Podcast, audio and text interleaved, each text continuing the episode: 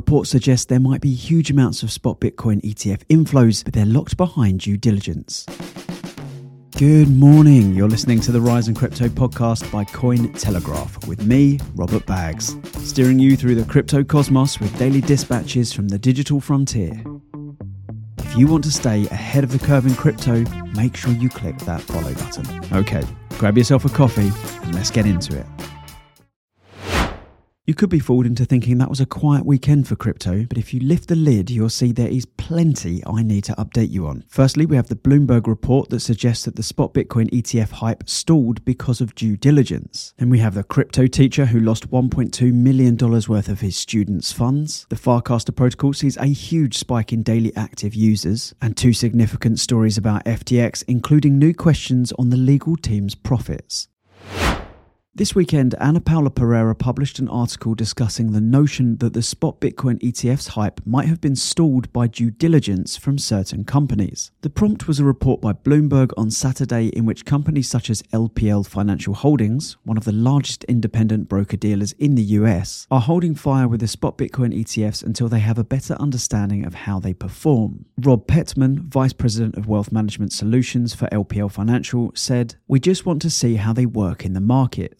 He added that it's important to make sure that they, the ETFs, are durable over time, that there is a good investment thesis. That's ultimately the position we normally come from when evaluating these. LPL Financial's due diligence is expected to be complete within three months, at which point the spot Bitcoin ETFs would be made available to nearly 19,000 independent financial advisors that are overseeing $1.4 trillion in assets.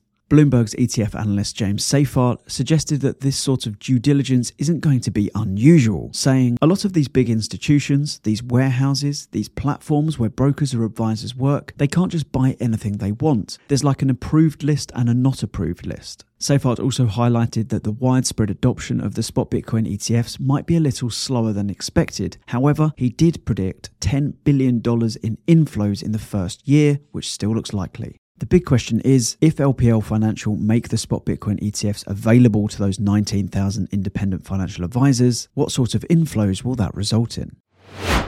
I don't often start by reading the headline of an article, but this one by Ciaran Lyons is just too good. Crypto teacher loses students $1.2 million investment in fake hedge fund. Okay, so we've all seen those crypto trading courses. They're usually offered by someone barely old enough to drink while loitering in a garage near a supercar. Perhaps there are some genuine articles out there, but I would rather let my two year old son point at tokens he likes the logo of and invest in them. Nevertheless, they are popular and they vary massively in quality. Well, this story might not be about the worst case, but it certainly is one of the more bizarre. The US Securities and Exchange Commission alleges that from early 2018 to mid 2019, Brian Sewell, a crypto trading course instructor and the founder of Rockwell Capital Management, encouraged investment from his students where his hedge fund would use artificial intelligence and machine learning technology to maximize investors' returns in crypto. The statement published by the SEC reads The complaint alleges that Sewell, who resided in Hurricane, Utah before relocating to Puerto Rico, received approximately $1.2 million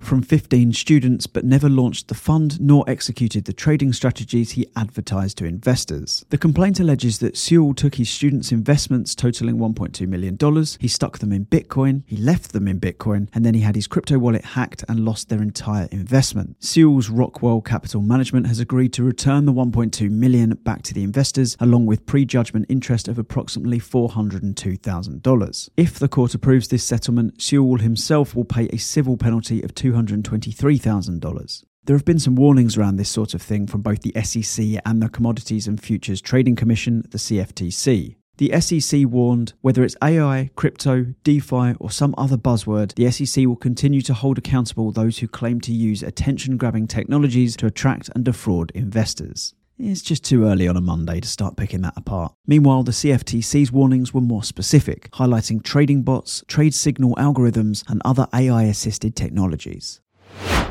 Decentralized and Web3 social media has been a strange affair thus far. We have seen wild success, but it has typically been short lived. The buzz around Friend.tech, for example, was feverish last year, but on a Dune dashboard created by CryptoKoryo, we can see that daily transactions have fallen by 97% from the all time highs of last August. Well, the Farcaster protocol is currently going parabolic. Farcaster is a decentralized network for social media applications that was founded by the ex Coinbase engineer Dan Romero and Varun Srinivasan back in 2020. Now, what makes this particular surge of use more interesting is that according to data on Dune Analytics, the daily active users for the Farcaster network has been on a gentle incline for months, and then toward the end of January, it started picking up the pace. On the 28th of January, it reached a high of 5,000 daily active users, but this Saturday, the 3rd of February, it was at 24,700.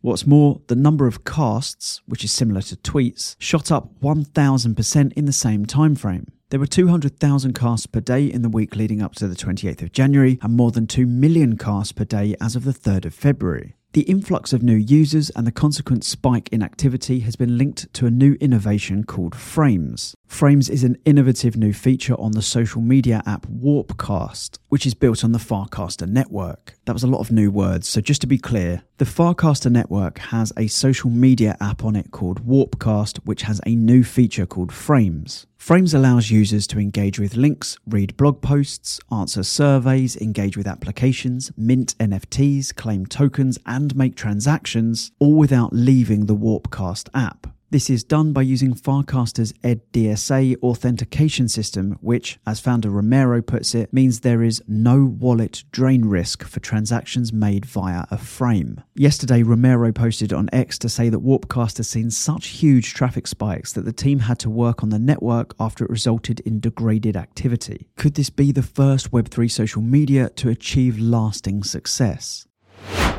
I have two FTX stories to update you on, and the second one is a real talking point. Firstly, FTX is seeking court approval to sell its entire stake in the AI firm Anthropic, according to a court filing this weekend. Sam Bankman Fried invested $530 million in Anthropic in April 2022, and evidence suggests that the money came from customer deposits. Alameda Research, FTX's sister company, held roughly 13.56% of Anthropic after its Series B funding round, which was diluted down to 7.8% as of January. However, in December last year, Anthropic was valued at $18 billion, and Alameda's stake was now worth $1.4 billion, up from the 530 million initial investment. FTX has submitted the motion to sell the entire stake to recover funds and fully repay customers. Okay, the second story is really something. During the hearing last week in the US Bankruptcy Court for the District of Delaware, FTX lawyer Andy Dietderich of Sullivan and Cromwell made it clear that despite extensive efforts, there will be no FTX 2.0. That is, the idea to relaunch the crypto exchange was no longer being pursued. Now, you might remember from episodes a month or so ago that the legal bills around FTX's bankruptcy are staggering. From November 2022 to June 2023, the lawyers and restructuring team billed over $200 million. Let me just quote Amaka Nwaokocha's article here. In the quarter ending October 31st, 2023, FTX spent around $53,000 per hour on legal and advisory fees, according to recent compensation filings. Documents from December the 5th to December the 16th, 2023, reveal that the bankruptcy legal team billed at least $118.1 million from August the 1st to October the 31st, 2023, averaging $1.3 million per day or $53,300 per hour over 90 22 days. So the scrapping of FTX 2.0 raises the question of how much time, and therefore money, was spent on this fruitless endeavour. The former SEC official, John Reed Stark, took to X to express his thoughts on it, and frankly, it's a fantastic read. I'll link to it in the episode's description, but here are some highlights from his rather long post. The FTX bankruptcy team's lawyers should send thank you notes to all FTX customers. Why? Because thanks to the FTX customers, each member of the FTX legal bankruptcy team can now probably afford to buy a new beach house in 2024. On the topic of this FTX 2.0 scrapping, Stark said, Dare I ask this question? How much in legal and consulting fees were scavenged from the rotting corpse of FTX before coming to this patently obvious conclusion? Stark ended the post with the following pithy haymaker, though he loses points for making a pun out of his own name. He wrote, No matter what the FTX customers ultimately get back, the stark reality is that this was highway robbery of highway robbers.